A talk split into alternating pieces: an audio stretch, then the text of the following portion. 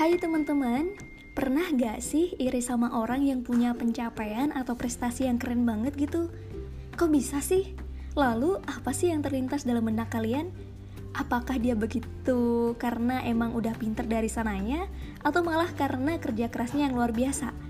Nah, mungkin setiap orang punya pandangan yang berbeda-beda mengenai hal itu. Sejatinya, pandangan kita terhadap sesuatu memengaruhi hidup kita loh. Cara pandang atau mindset orang secara umum itu dapat terbagi menjadi dua. Yang pertama ada fixed mindset, yaitu pemikiran yang melihat kesuksesan karena faktor bawaan, bakat, dan juga kecerdasan sejak lahir. Mereka selalu berfokus pada hasil dan seringkali tidak melihat prosesnya, seperti kerja kerasnya dan bahkan mengorbankan pengorbanan yang telah dilakukan. Bagi mereka, kesuksesan adalah suatu hal yang paling penting dan cenderung butuh pengakuan orang lain untuk merasa lebih baik. Mereka akan menyalahkan orang lain ketika mengalami kegagalan. Misalnya nih, ketika mereka tidak dapat berprestasi di kelas, biasanya mereka akan mengeluh dan beranggapan kalau teman-teman sekelasnya udah pinter dari sananya.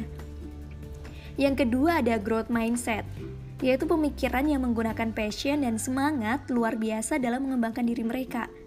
Mindset ini menjadikan mereka tidak alergi dengan tantangan, karena tantangan menjadikan mereka semakin berkembang.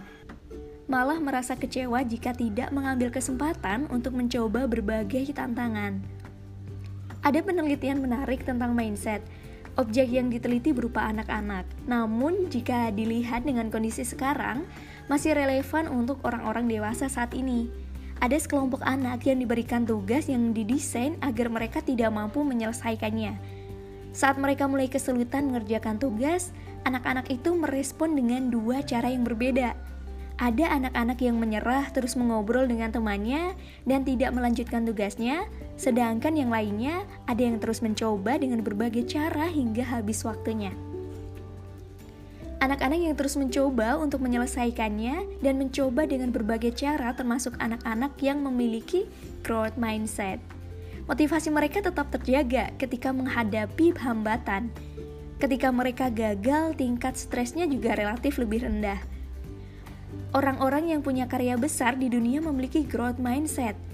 Mozart butuh waktu 10 tahun untuk bisa menciptakan aransemen musik yang hebat.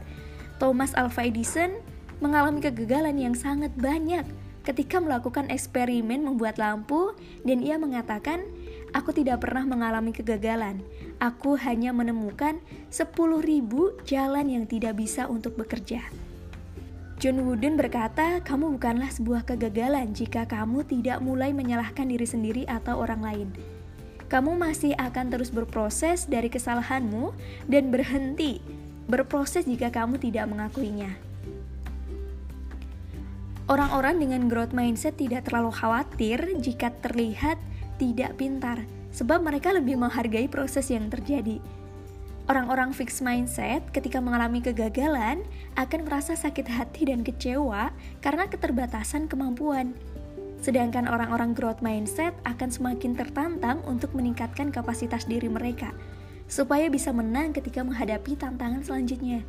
Jadi, dengan growth mindset, kita akan termotivasi melakukan inovasi ketika menghadapi berbagai tantangan. Jika kita berada dalam fixed mindset, berbicaralah pada diri sendiri dan yakinlah bahwasannya semua bisa berubah. Dan harapan masih ada buat mereka yang mau berjuang untuk masa depan. Percayalah, bahwasannya setiap orang lahir dengan potensi, rasa penasaran yang tinggi dan kecintaan untuk terus belajar. Coba deh ingat-ingat waktu kita masih kecil. Betapa semangatnya untuk mempelajari hal-hal baru, belajar berlari, bersepeda, main bola, bahkan semangat berangkat ke sekolah. Ayo bangkitkan semangat seperti waktu masih kecil itu.